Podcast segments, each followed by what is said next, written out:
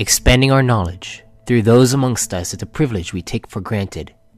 Join me as we explore the minds of our fellow beings to unlock their knowledge for ourselves.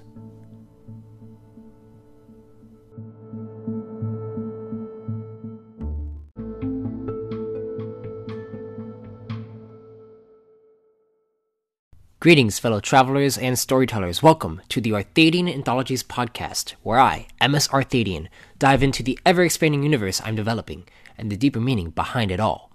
We've made it to the second guest entry of the second season. For this entry, Jaron returns to show us just how knowledgeable he is in the philosophical sphere.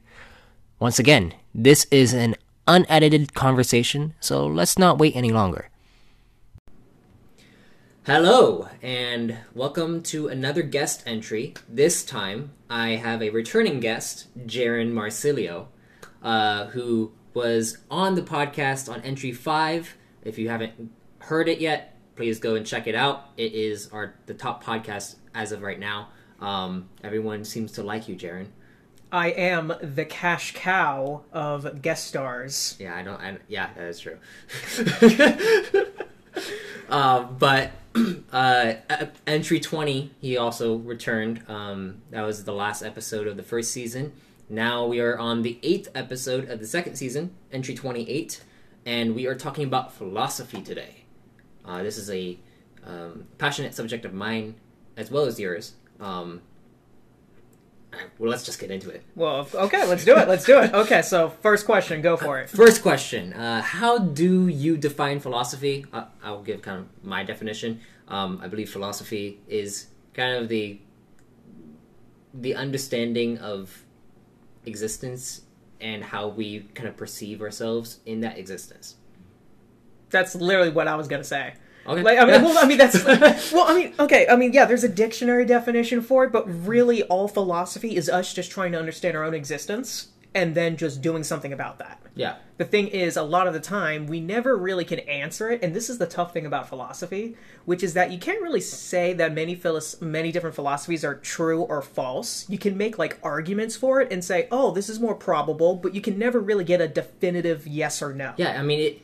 That that's where it kind of it toes the line between like religion, like it- it's literally really really close to religion because like you know many different religions say that their theirs is the truth, but then but then you never know what the truth is until you potentially meet your demise. Well, many then diff- ph- Well, I was gonna say Yeah. many different philosophies are inspired by religion. Yeah. Like, ev- like, I mean, Descartes is definitely inspired a lot by religion, and his it has the universal standard I like to use. You know, the cogito, which is you know, I think, therefore I am. Whenever I try to talk philosophy with others, or if I'm ever going to talk religion with others too, I usually start that as a starting point because that is the starting foundation for pretty much anything. Because if you can conceive that you think, if you acknowledge that you're thinking, then you at least know you exist.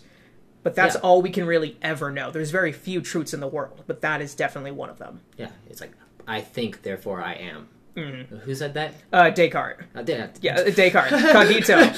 yeah. In the Meditations. Oh wow. Yeah. And look, look, look, look at you. You know your philosophy. Thank you. Don't, don't stroke my ego too much. But okay.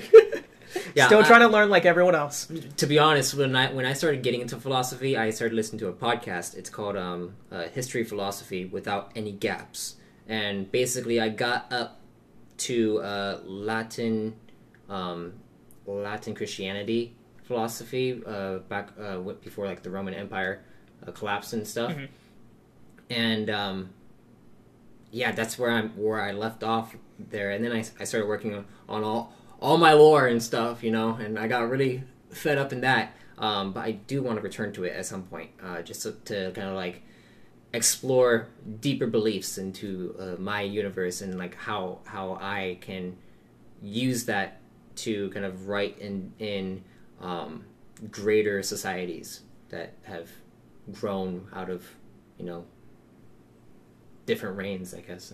Well, of course, well, philosophy is definitely going to be playing a bigger role in your game. I mean, that's part. That's pretty much the main reason why we're having this guest episode in the first place. Yeah.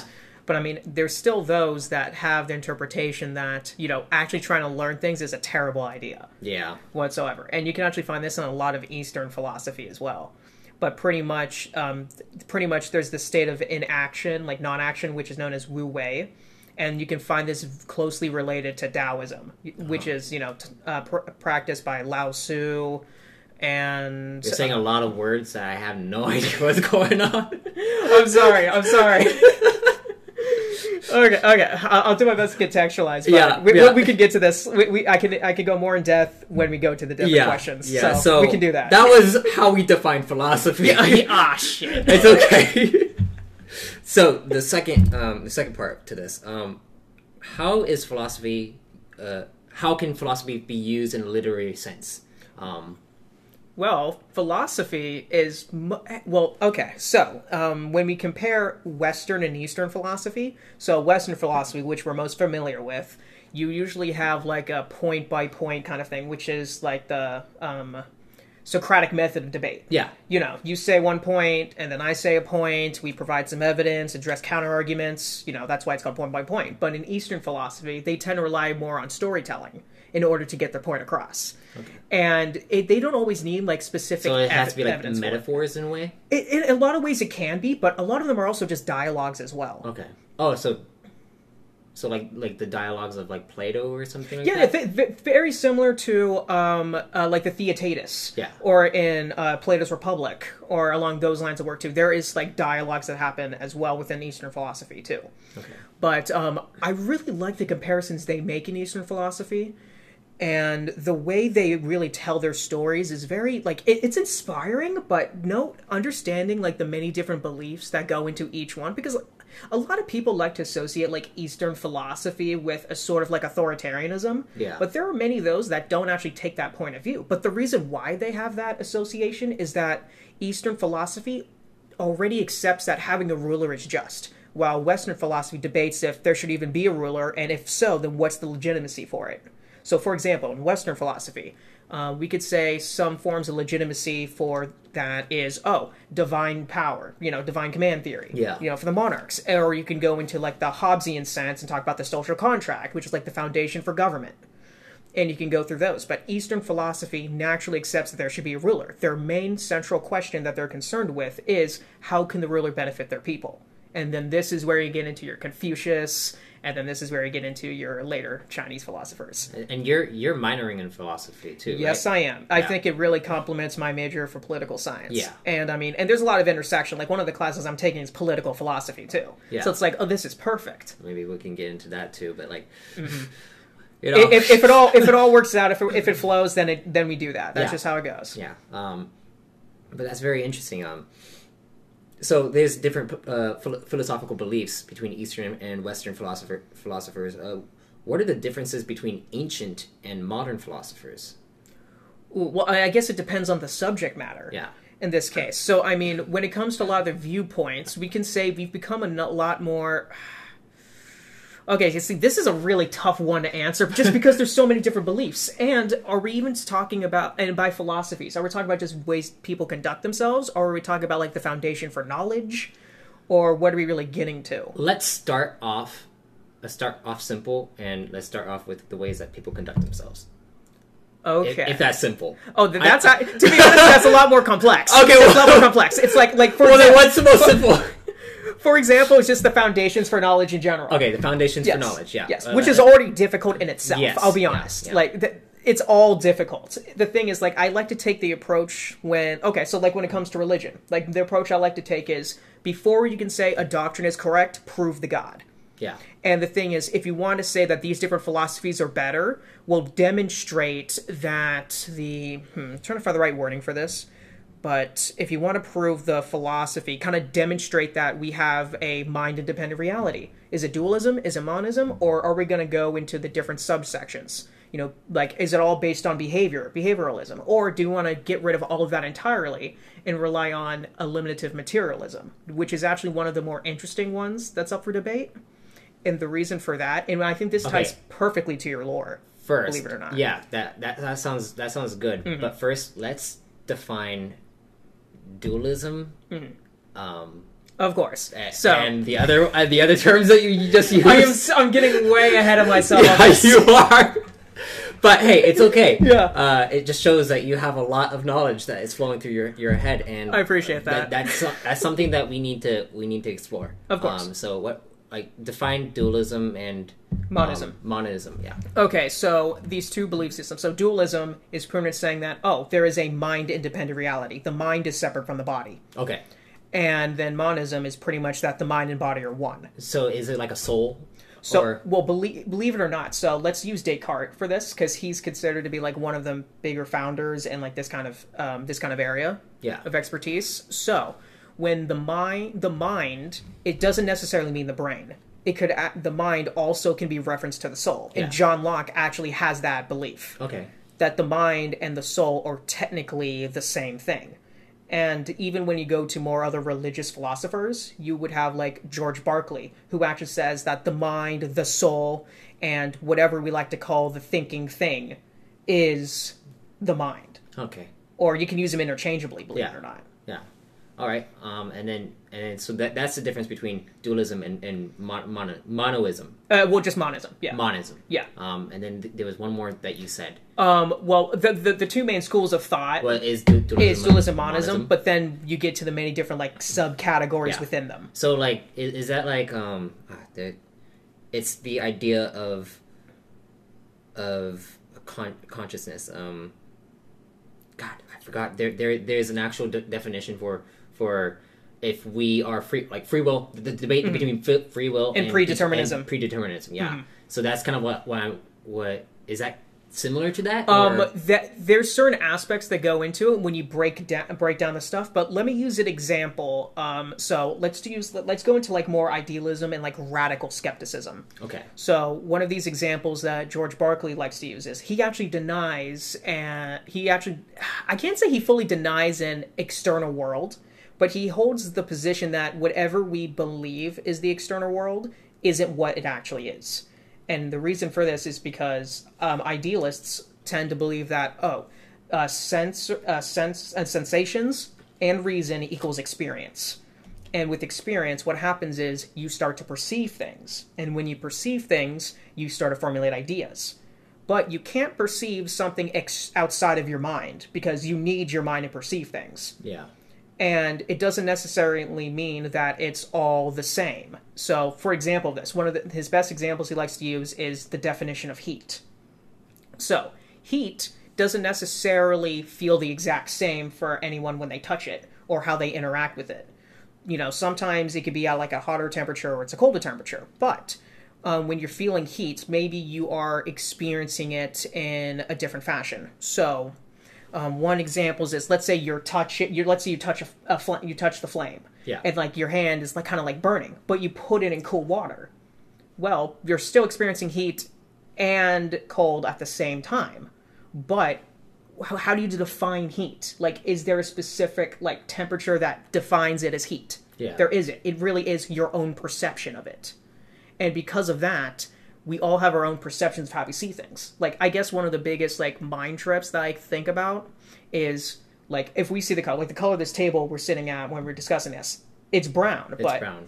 yeah, we call it brown. But how do we actually know we're seeing the exact same color? I mean, we could one of us could be color blind, but it's also that it's language. Language allows us to define something as something, and then if we say something is different, then we can see it. we can try to figure out okay how how do we define that word? Well, language isn't always even the best way to do it too, Yeah. and this actually relates to uh, Taoism um, in Eastern philosophy, which is that these words don't actually help us at all. So when we say something is big or small, well, it, when we look at an ant, we're going to say that's small. Yeah, but Well- it's relative. Well, exactly. But if it's always relative, then you're going to start having contradictions when you define things. Yeah. Therefore, defining it is never going to work. And this is why we can't really define things. And that's this is why the Tao uh, becomes essential to it. Because when you start describing what the Tao is, then you've already lost the plot. and the Tao. I mean, Tao. Whenever I hear Tao, I just think of of genies from from D and D.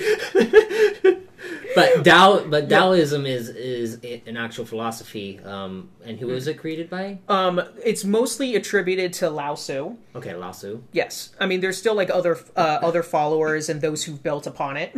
Yeah, but um, it's you can't really describe what it is. So, but the best way. So what happens is Lao Tzu goes into it by describing features of what it could be and how it behaves in the world. So this is the best How way you can try to categorize it. What is it? That you don't know.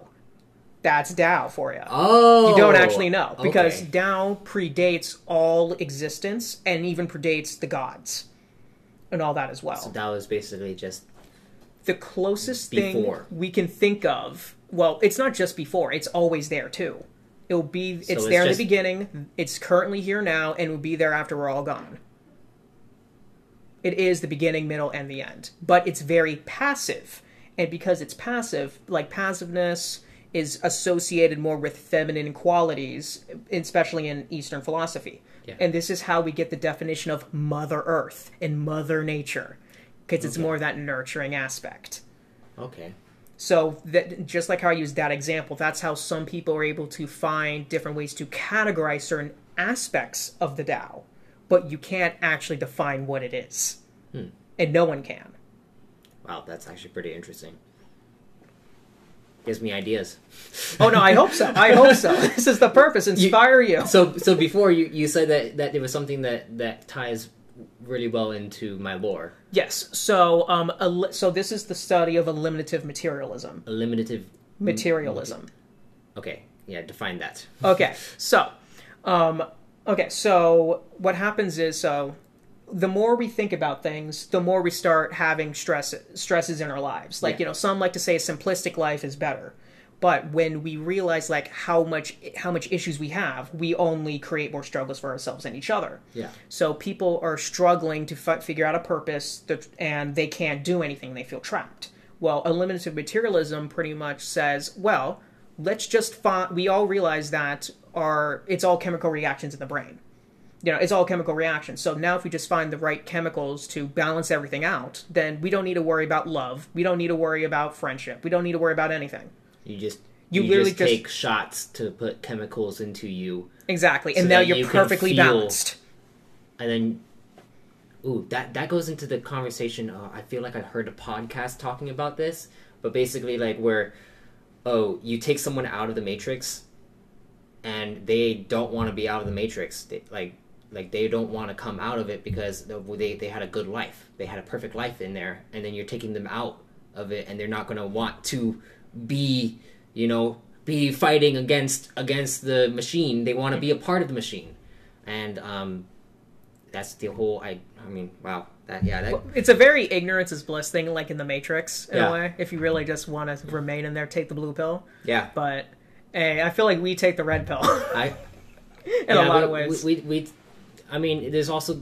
I feel like it has to do with people who have a rebellious nature to them, Mm-hmm. um, and just see see the how people conform to to ideas in the mainstream, and then those people who do not who just see that and are just turned off by that are the ones who will end up probably taking the red pill most most of the time. Mm-hmm. Um, and I mean that that's that's fine, and it's also fine if you do take the the blue pill, but but don't get mad at us when we when we tell you that you know the the reason why you're suffering is because well you're taking the blue pill.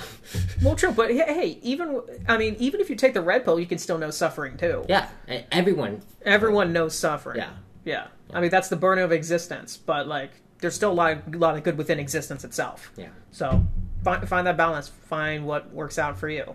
But make the balance is rarely ever 50 50. N- Never really is. You always every situation requires a different type of um, characteristic, and you need to know which ones to use more in whatever the situation is. Yeah. and that's kind of how you can conduct yourselves in a better way.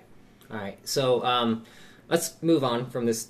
The, a lot of a lot of stuff Oh, that yeah. you that you We're going down the rabbit hole. That's philosophy for you. You will go down the rabbit hole, and you will not escape. Well, it, it's actually pretty. It's actually pretty interesting to like kind of listen um, to different like different people talking about philosophy. Uh, if you ever take a philosophy class, it's actually it's actually really fun to kind of dive into well, like the I, the idea of the trolley problem. Actually, let, let's go into that. oh my yes, the trolley problem. So my, so my brother got this game, and it's literally the, the trolley problem, Mm-hmm. and um, you you basically get get a uh, there's like a card that shows that shows the trolley, and then everyone like there's two there's multiple teams, and the teams get to get these uh, deck decks of cards, and they ha- they each have different like people that will be on the train tracks, and basically there's one person who who gets to choose which track they're going they're going to go down and the, the, all the teams have to try to f- make it to where they survive and the other track fails I like that. I actually It's really actually like that pretty concept. fun. Okay, I definitely want to try that. Yeah, I definitely want to try that. that one's actually pretty fun but Yeah. Mm-hmm. yeah, let's go into the, into the trolley problem um have you been have you ever talked about the trolley problem inside your any of your philosophy classes Oh my! Uh, we talked about it in one of my intro ones. We talked about it in ethical theory, and I actually been talking about it uh, more recently too, Yeah. and like different variations. So like, there's the doctor example, and then there's still like many other variations of the trolley problem just within the trolley example itself. yeah. Like there, I mean, there's the one that says, "Oh, you make a promise never to turn the track," and then there's like, "Oh, do you push the obese person?"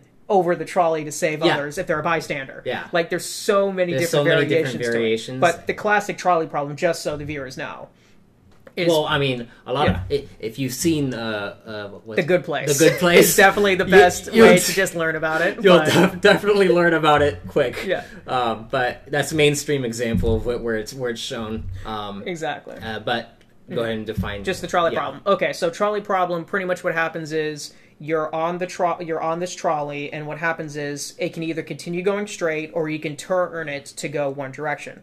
If it goes straight, it's going to kill five people. But if you turn it, then it only kills the one. So what is the ethical thing to do in this situation?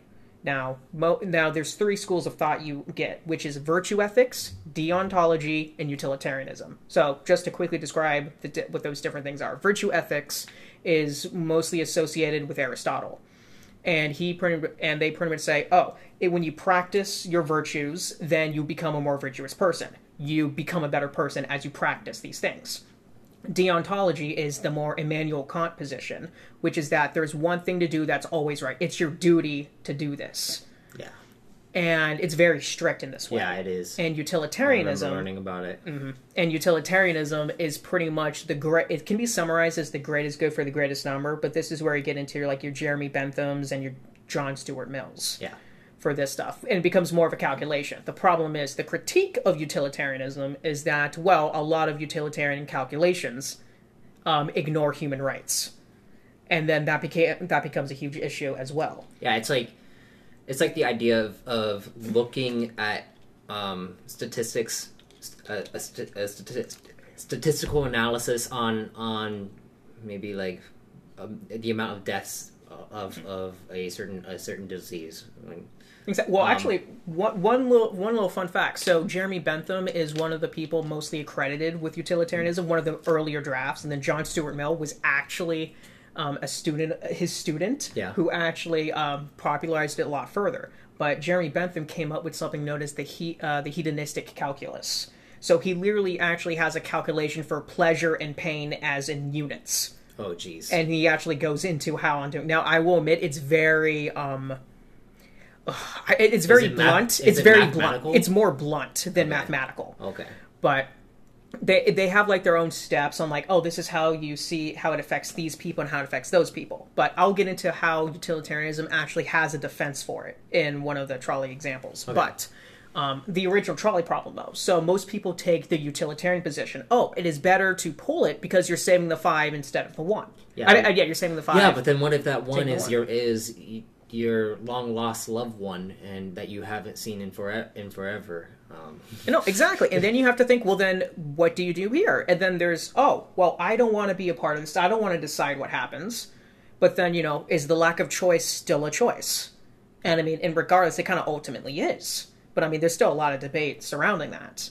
And then the thing is, though, more people will say that they will choose to save the five instead of the one. But now let's re- let's reverse this a bit, where what happens is we w- let's say and then let's use the that fat man example that we were just getting into. Yeah. um, so you know you're you're you're a bystander this time.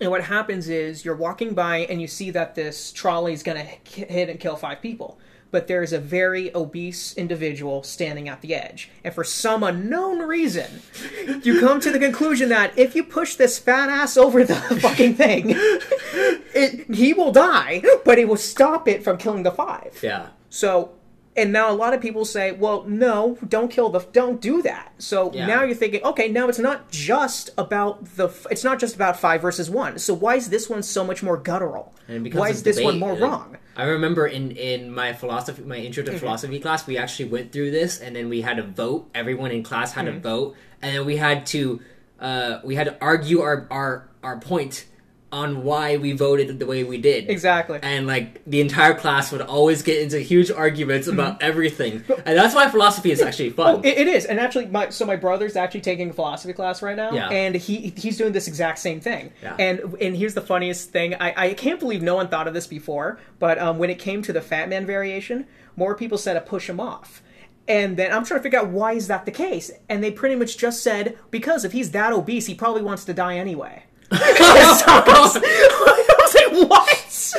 oh my god! Oh my god! Hey, just so we, ju- just so you know that that isn't that isn't our opinion. This is not our opinion. this it was just what it was just the class this joked the about class that, and I was like, oh my gosh. I mean, I would never do that. That's how dark the world is getting Yeah, today. Oh, exactly. Yeah, but no, but, yeah. Oh man, it, there's just so much that goes into That's it. That's pretty funny. But now let's go to the more. it's fucked up, but yeah, it's pretty let- funny. No, let's go to the more violation of rights. So let me use like the doctor example. yeah. So what happens is you have one doctor who has five patients, and they each need an or- they need organ transplants. And there's one healthy patient that's inside, and if you kill that healthy person, then you can guarantee the survival of the other five. Hmm. And so, is it better to kill that one to save the five, or not? And more people say no, it's wrong to kill this healthy individual to save those five. Yeah. And like, there's many reasons for that, such as, well, the, we don't know we don't know what caused the other five to get the health problems that they do to need that. They're not related whatsoever. Why should a random healthy person have to sacrifice his life for these other people? And are you're violating their autonomy because they don't want to do this? Like in the example, if they pretty much say like this person doesn't want to die to save these people that he doesn't even know. Yeah. So now it becomes a lot more guttural that way too. So this and the main reason why we do a lot of these thought experiments is to show the burden of proof in law when crimes are committed. Because so now you understand the thought process in regards to it too. And that's I mean that's really what it comes down to in this regard. But wow, sorry, I'm just I'm just I'm just reliving all this stuff, and it's it's it's great. I just remember the debates in class. the thing that's, that's just flowing through my head is Mm-hmm. is all the stuff that happens in the good place, and like, it, it- yeah, it, it's pretty funny. Mm-hmm. Um, but I'm actually when it comes to when it comes to death and and all that stuff. Well, uh, in Reborn in Power, I talk about like how death is is not the is not the end. The end It's actually like just a new beginning for you, and uh, the idea of rebirth. And the last episode was uh, about how rebirth became like a, a new philosophy throughout the core realms. Um, and I'm also thinking about how this pertains to existentialism and how like people have ex- existential crisis, crises and be- because of their inevitable demise that, that they will eventually die and they won't be able to do the things that they want to do within their lifespan. And that like this this is a concept that we all struggle with because well, we're we're human and we are we are going to die. And uh, I kind of want your take on on that and what like what the philosophy behind existentialism and, and, and all and all that stuff and how like how different philosophers kind of take take to that.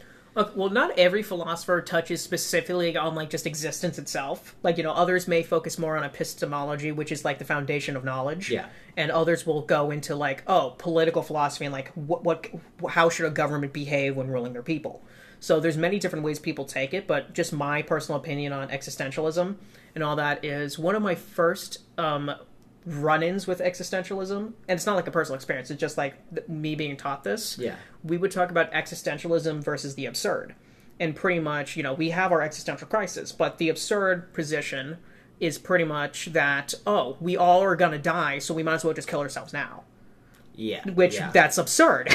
yes, that is very yes. absurd. But there's, but I mean, there's these people that hold these certain thoughts because, you know, when they can't find a purpose, then they they literally result to this. And we realize there's a lot that goes into it but the things that save these people maybe it's religion or maybe they find a different other form of purpose Yeah. They find something else to live for, or maybe they live for themselves. Maybe there is this greed that drives people. Like I'll admit, for me, there's a lot more self interest that drives me than like this That- altruism. that's that's where we get into Ayn Rand and I mean all that Oh, stuff. well, not just that, but even there's even other Eastern philosophers. Yeah. Like the one of the ones I'm doing for one of my readings, like for this week, actually ha- says that hey, there's a lot more self interest, and it isn't inherently bad, but we still got to try to cultivate those moral virtues Yeah. somehow.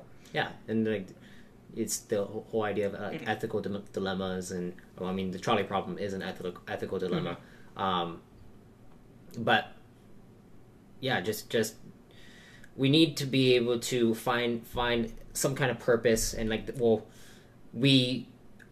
In my opinion, I believe that humans are just meaning machines. We we strive to find meaning in something, and our strive to find meaning in, in anything because like language language is all about is about all about meaning and we need and in order to define a word everyone needs to have consensus on that on that specific word um I don't think we're ever going to find consensus on pretty much anything, just in general as a species. Yeah, no, I don't no. think that's ever going to happen. No, but but I, I I, I know what you're I getting mean, at, it- and I do agree. there there is a potential as we as we evolve and and and create more um but you know it's it's really difficult because there is a there is this concept where humanity uh kind of strives for two two separate things. They they strive to always to always like advance and and, and grow but then they also they they also contradict themselves by by wanting to stay stagnated where they are because Well, they're comfortable. Well, then I guess here's my question for you. Um, do you believe that humanity is intrinsically good or bad, or is it just neutral? Because based on how you answer this question is going to determine a lot of how you define humanity and where it really goes down, where it really goes, and why we have this contradiction. That's a difficult question. Um, I think. I think in a way, humanity is neutral. It's like a spectrum. I would say. I'll, I'll give that. To, I'll give you that one. Yeah. Yeah. But Well, I mean, I kind of think of it as two. Like, I mean, Like I, I think it's it borders on good, mm-hmm. but then that is also their self interest, mm-hmm. and and like I self self interest is, is also good, mm-hmm. it, but it's like it's like this also it's it's this idea that if we we are born without any real like real beliefs or real real real things and and those things are instilled into us but like are are they inherent are they are are they you know we we are taught oh like the hero saves the day we and, and all that stuff but is that that's just a marketing ploy and we we do this because we want to you know we want to strive to to get all get all the babes surrounding us or something like that I was just gonna say. But, like, there's I, I, I was just gonna say we could just we could just claim their stories to try to cultivate moral virtue. yeah But I mean, I mean, yeah. I mean, there's some self-interest about me. getting all I, the- I like to complicate things in my head, so that's why you have this game. yeah, but I like that. I like that. yeah. Um, but yeah, it, it's. I think it's more neutral, but it, it borders on good. But then there are there are those those who, who want plow, power and cl- and try to claim power, um, have the potential to become corrupted by said power, and that is always going to happen. They will always be like they will always be tempted by some kind of corruption. So pretty much, you're agreeing that almost everyone's tempted by it. Yes, if you if you if you strive to, to go up.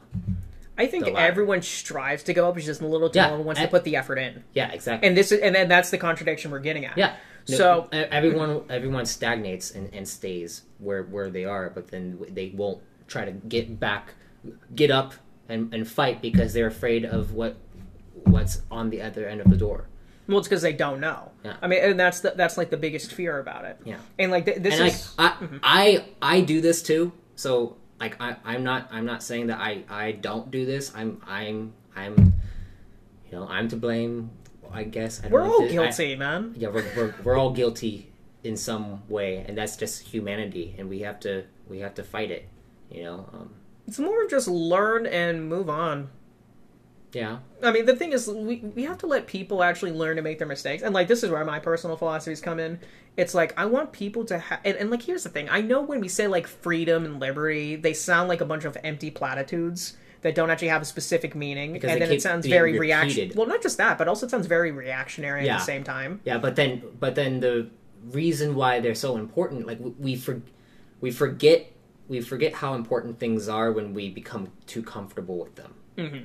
And then once we become too comfortable with them, people use that to their advantage to take to c- take control of over the situation. And once they take control over the situation, and you lose those liberties, those freedoms, then you're going to start realizing, oh crap, I understand what freedom is Of course, but by the time you realize that, then it's already it's, too late. it's already gone. Yeah, Exactly, And then you have and then you have to wait until the new generations who are stronger than you to fight back and take it back. Well, I mean, well, based on like, remember what Damien said the previous uh, guest entry, Yeah. where it says like we're at like one of the best places in our history Yeah. as a species, and yet like we find we're and we act like we're more miserable than everyone else is. It's because But, like we, we try to find new problems and, and No, exactly. and everything is all about, all about negativity, negativity, negativity, and and people just cannot see any. Because we're getting too comfortable. Like, of course, there are definitely issues that need to be fixed, and there's going to be others that just will never be solved. Like, eh, we just got to accept that. Yeah, But this this is why we really are at this point because we're getting to a place where we're just so comfortable that now we need to no longer be comfortable. yeah, And then we're just creating the stress for ourselves because the problem is we're no longer have the mental fortitude to actually come up with solutions and enact them. We're only smart enough to complain about shit. That's really it. yeah, yeah. I should stop complaining about this shit. No, everyone complains about this shit. Like no matter what Yeah, field I mean- you're in and no matter what you do, we all We're all to blame, okay? That's the premise of this episode. I should just name it We're All to Blame. As long as that's as long as we can say that's your quote, I'm cool with that. no, no, this this is your this is your episode, Jaron. um, okay. right, let's let's get back I'll to own it. philosophy, but that was that was pretty good. Um, so, uh, do you have any other uh, people that you want to talk about w- within your notes there? Because I see you have a lot of Oh, notes. well, I just brought this just in case, Yeah. but like, I mean, well, Is, okay. is there any specific uh, philosopher that you that you have like taken an interest in recently? Okay, well, okay. In more recent times, I've definitely taken a lot more interest in uh, the Eastern philosophers because we I didn't I didn't have too much of a good conception of. Like one of the only Eastern philosophers I actually like know about is Sun Tzu. You know, the Art of War. Like yeah, that. yeah, That's yeah, just. that, yeah. I remember you you would talk about that. I love Sun when we first started hanging out. Yeah, yeah, no, I love Sun Tzu and all that, but you know, but like, I started I'm, I'm sure a lot, a lot of people know about Sun Tzu. You know. and all- Yeah, exactly. And like military generals use Sun Tzu's book all the time. Yeah. For all this stuff, just like how a lot of poli- a lot of politicians read uh, Machiavelli's The Prince. Yeah. For like governing, and along these lines too. Ma- is Machiavelli still your your Uh, favorite? You know, now that I've read all these other philosophers, I'm almost getting to the point where just like how Nietzsche is like every edge lord's favorite philosopher, like Machiavelli is now becoming like the oh, it's like the edge lord's political philosopher. yeah, in a way. But no, at the same well, here's the thing that most people don't understand about Machiavelli, which is that he himself was not a Machiavellian. He he did like okay, so he's the one who pretty much said it is better to be feared than loved if one cannot be both. But he himself didn't actually believe that. So the circumstance of how he wrote, beca- he actually came to write the Prince, was that he was a he was like his uh, he was like the equivalent of a senator back in Italy.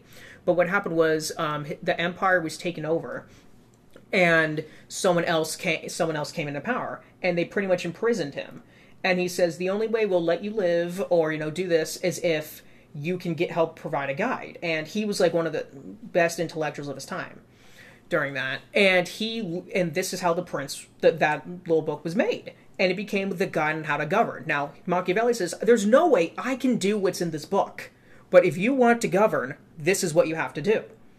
Wow. and you have to separate That's mora- actually very interesting. you have to separate morality from politics. And, and that's and i mean that's the, like how a lot of this stuff connects.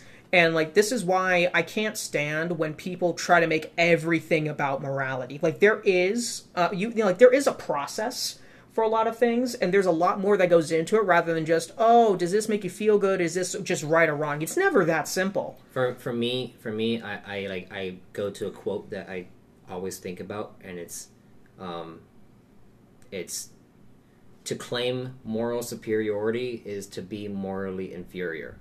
And that's like something that I that I try to think about and it's like okay I, I am never going to say that I am morally superior than, than someone else because then The second you do that, second then you you can justify all the atrocities. Yeah. But at the same time, I don't take a moral or cultural relativist stance either, because there's certain things I believe that are just inherently evil in themselves.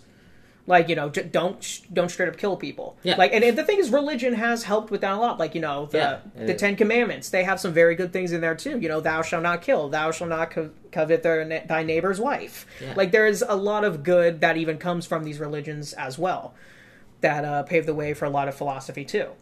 And you know a lot of these are conveyed through different stories. I mean there's biblical stories that you go that's brought into to get these points across. Eastern philosophy likes to use a lot of um, comparisons like uh, like you talk about like moral cultivation through like plants. Like there's many different ways that people like to get these stories and messages across. And i think a lot of that does can apply to your game as well where we can where you can come up like certain um, stories or different ideas and then it becomes the philosophies of those worlds or maybe there's competing philosophies within them yeah, so like um Vicronics, for example, and all that. Like, you know, since that tends to be a lot more tech oriented, we could say there's a lot of virtual reality. Well, in this case, you could probably just doubt that there's even any external world at all if you're so entrapped within that system. yes. So yeah. the best way to so the best philosophy to use is eliminative materialism. Because this way, you as long as you have the chemical balance, then you're pretty much okay with your existence yeah, and then you don't need anything else. You really don't. In, in- but in that world, but then let's say we go to Venus and the Nest, which is you know the harbor, oh not the harbor, but like our libertarian paradise is Yeah. like what we like to call it. Well then, okay, let's get into our Ayn Rands. Let's get into the virtue of sel- selfishness yeah, and all those things, and then we can understand because the the main core, and this is one of the bigger bigger reasons why I like Ayn Rand, even though a lot of people like to try to give her a bad name, which is that she really helps lay out the position, especially in her virtue of selfishness, that if you can't protect the rights of the individual, there is no way you're going to protect the rights of the collective. And mm. this is why I can't stand collectivism and how it's portrayed in our politics yeah. in that regard. But like, Do you do you think that we need like a little bit of collectivism though? Um, so oh, in a way, like in homogeneity in thought, not not in like strict nationality, The- like liberalism. Yeah. Now, liberalism in an international sense, which is pretty much has which okay, it's tenets of liberalism. There, I mean, there's many, and if you talk to different philosophers that go into this, they give many different definitions, but. Um, liberalism, internationally speaking, cares about individual rights and equality. But in the US sense, when we say, oh, something is more liberal, we tend to go more to the political left. And as we know, the political left is going more towards a collective and a more equitable outcome. Yeah, And we see that a lot of those actually contradict what liberalism actually is. yeah, And I mean, and even the political right in the United States has issues where they contradict this too. And like, I'm just as pissed off at them in different areas too. Because they're the ones who can- use you- freedom and li- uh, freedom and liberty and like very you can point blame at both sides, okay? Oh, no, so you know how some say both sides are a little bit good? I say both sides are equally shit. yeah, yeah, but um, we got kind of a little bit into politics there. But, Well, uh, it's be- well, because philosophy translates into this. Yes. it does. Like all every time it's going to do this, it, it does. And uh, people want, and like, of course, I totally understand why people don't like politics.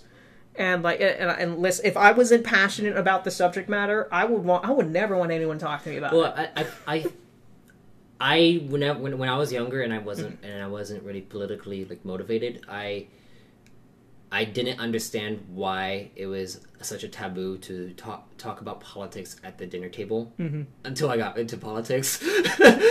And now your entire family's like- falling apart, Matt. it's over. it's over.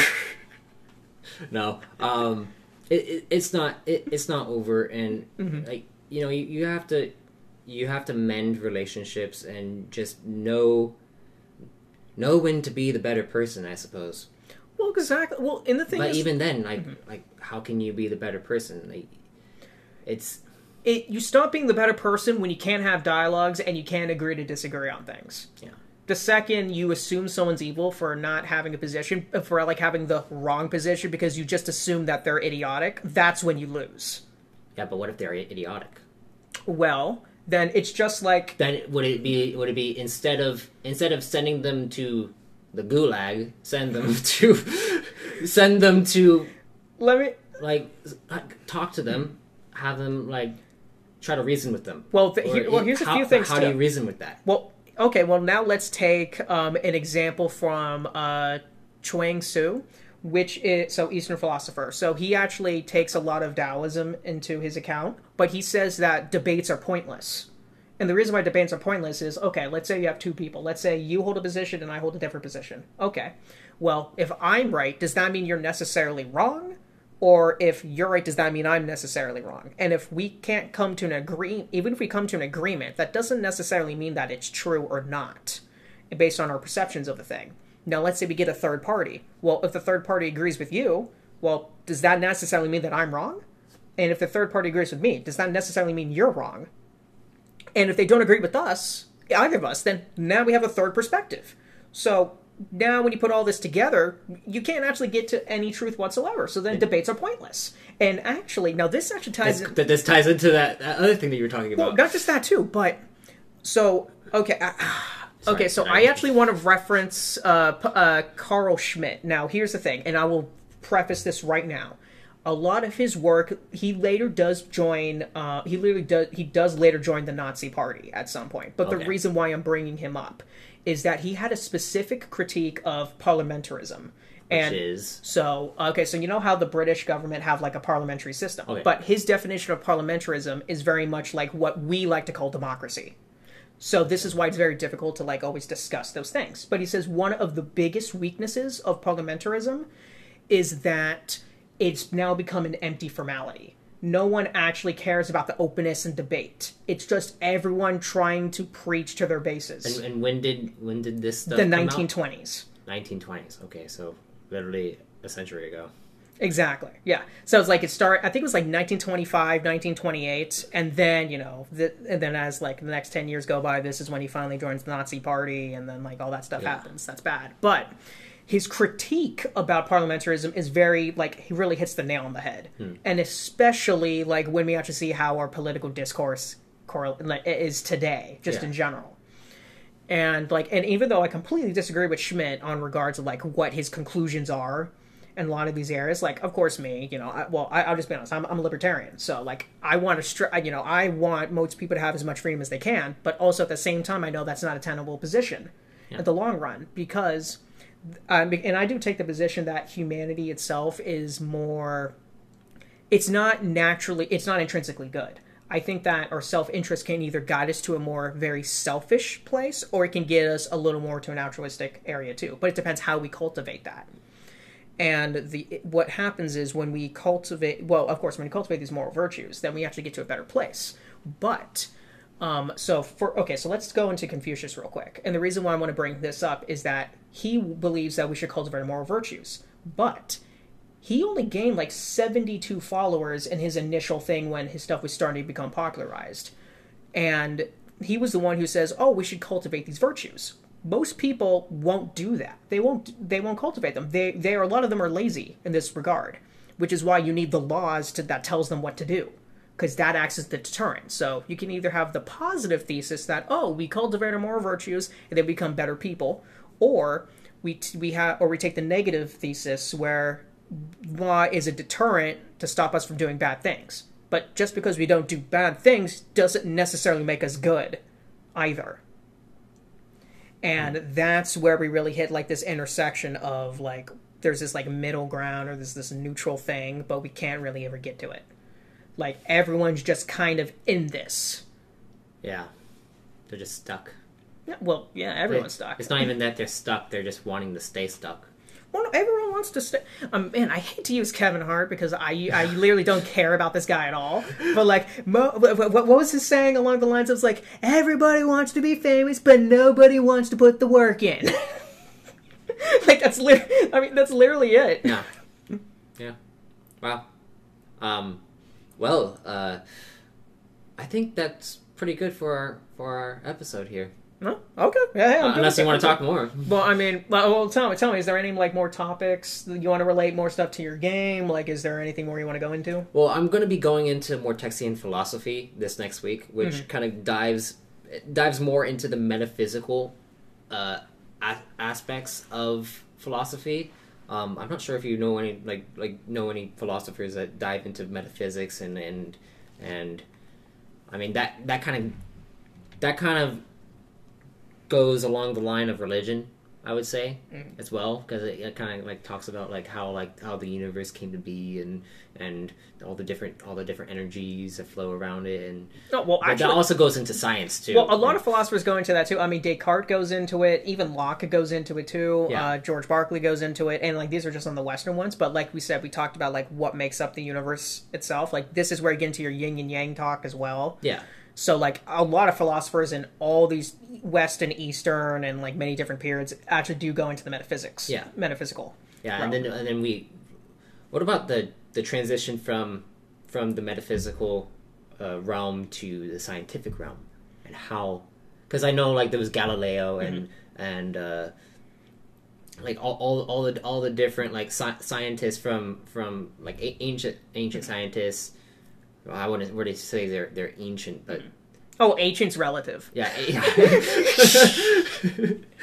We're back But, at that. um, yeah, Uh, I think I know what there, you mean. There yeah. are those there are those scientists that, that were able to to kind of uh, like get an understanding of like our universe. Like the, the biggest one was Albert Einstein, Mm-hmm. who kind of gave us general relativity and and gave us a sense of how how gravity kind of functions in in a, in a way and how the universe is to a certain degree there there are now like there's now like all, all these other theories of trying trying to mix together quant, quantum mechanics and and general relativity in, in, into one to create some kind of like super theory um, which is like the theory of everything yeah. but when it comes to like philosophy and science, you see metaphysics, and that is how like they believe they, they believe like the Mm-hmm. universe came to be.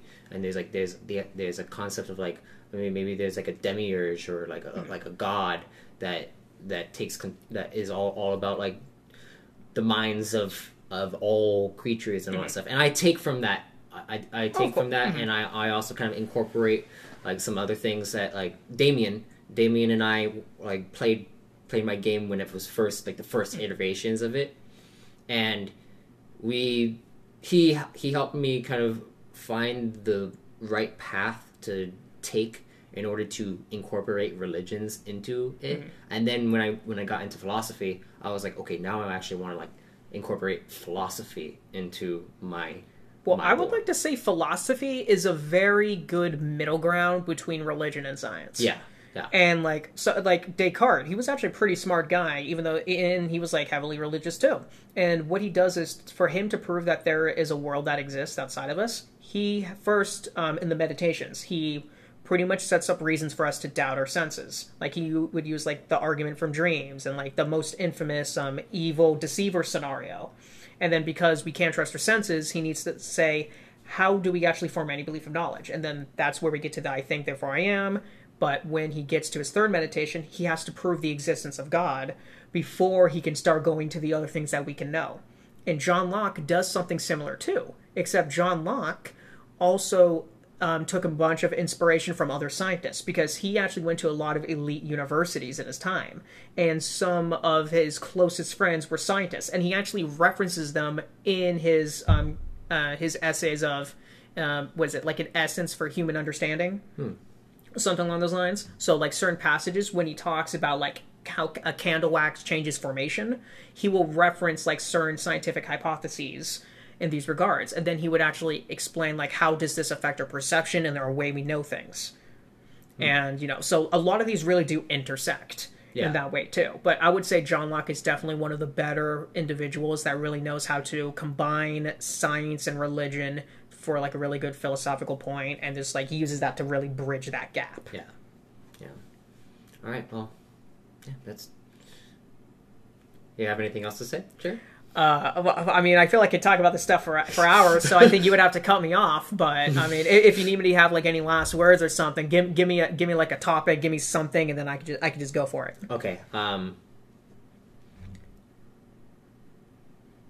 The modern philosophy, and how we can pursue something greater in the future.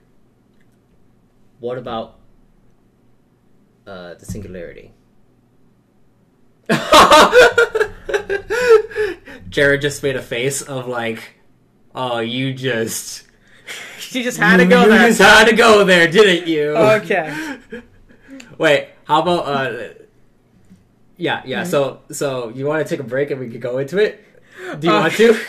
okay, no, okay, okay. no, I'll, I'll be very quick on this. Okay, be So- very quick. Yeah, yeah. So when it comes to like the sing- so when it comes to like the singularity, so my my understanding of the singularity, because I will I'll be honest, I haven't paid too much attention to like the whole singularity concept for like a couple years. Because the last time I actually referenced this had to do with like in my politics of the future class when we actually discussed how technology is going to get so advanced that we're going to reach singularity and i think that year's supposed to be 20, 2050. 2050 okay because i've heard like three different years i've heard 2035 Yeah, I mean, it- 2045 and 2050 It shifts around, but Yeah. like, like I would say go with the last one. Yeah, not ju- go just with to be safe, just to be safe. To be safe. Exactly but um But I mean, that's if we that's if we you know destroy ourselves before then. Oh, I, I- I'll be completely honest. I think we're reaching the point of critical mass to where we're going to do that no matter what happens. Yeah. at this point. I seriously think we're going to destroy ourselves before we can really get to anywhere that big. And it's not saying that we'll all be gone by like 2050. What I'm saying is like humanity is going to destroy itself. I don't think anything else is going to destroy us first. So do you think that not not aliens? Um, do you think that robots will end up being like if we end up getting artificial Mm-hmm. intelligence, um, by maybe like twenty thirty or so, Mhm. and we have like robots? I mean, we already have some Yeah. crazy Well, crazy I- robots. Well, to be If we honest, put- I don't think we're going to. I, I don't think those are like. I don't think we're going to have some Terminator style kind of thing. No, I like, think what's not happening like that. oh, I, I think I think what's going to happen is that the humanity is humanity is going to end up, you know, killing itself off, Yeah, well- and then the robots are going to. I think we're going to try to perfect humanity by using artificial intelligence and combining through our stuff. So And that's our Yeah. Well, th- well, here's the thing. When we combined, exactly, but when we combined ourselves with them, this is what we actually call the chimeras, and we get into the hybrids, and then eventually we can actually choose. This is what if, if we we want like our child to have more IQ. Like, you know, let's say we can actually quantify what IQ is. If we want to try to have more IQ, you pay like 150 more dollars at birth. And then you can inject them with what's needed for that IQ. You yeah, can give the, them that that's thing. the idea of, of giving the different the different um chemicals chemical reactions to stay like Mm-hmm. Exactly. you know, locked Well, these and this is what becomes the hybrids. This is where you get to the chimeras, and this is how you get into those kind of topics. So do you want to do you want to do do you want to do a separate segment for for this or do you want to? Um, you know, maybe on maybe on a future date, but I would like Future to do date? a lot more reading on this, On this, before so I go more go- into yeah, because I the stuff I know on this was mostly like stuff from like two years ago, and then maybe like a couple other podcasts where I've heard stuff before. For that one, we'll we'll that will Mm-hmm. be when I'm when I'm diving into like the future and like really deep technology Mm-hmm. about maybe Bicronics and and lore about Synchronous and all that stuff. I'll, we'll, Right, we'll, we'll, dive definitely find a that. way, way to relate that in on a future Yeah. episode for sure. I'm definitely down for that because you know I'm the cash cow of all your guests, man. I'm gonna keep coming back. I'm gonna milk this. well soon i i do want to start doing uh, actual actual videos and and um an actual video stream no not like stream i think the stream it was it was difficult to to handle um but i i think like a youtube channel or some or something along that lines would be um beneficial uh i'm probably going to use it more so as like a, a lore masters like guide in a way to help uh, coming players to pl- play Reborn in Power. And if you also want to join in, um, I'm opening up my Discord for other others to, to come in and, and play my new campaign, which is called Mission Control. Uh, it is very interesting, actually. They they they got a lot of information at at the last session, um, and I'm thinking about having them, like some of their characters, be the the uh, the guinea pigs for coming on as guests for this podcast to play through Reborn in Power on this podcast. So I think that'd be fun. Okay, well, hey, I'm looking forward to see how that plays out then. Yeah, it'll, it'll, it'll be interesting, and I, I think you, you'll like the storyline too. The storyline's pretty Okay, okay. pretty deep, dude. I, I'm looking forward to it. I'm But it's going to have some tie-ins to uh, um, your your campaign that you're in right now, too. Ah, okay, okay. Of course it is. Of course it is. Okay, I'm looking forward to it. But anyways, uh, thank you for joining, Jaron, and uh, I'm I'm glad that you will be returning potentially in the future, Mm-hmm. And I look forward to it. And thank you all for listening to our conversation.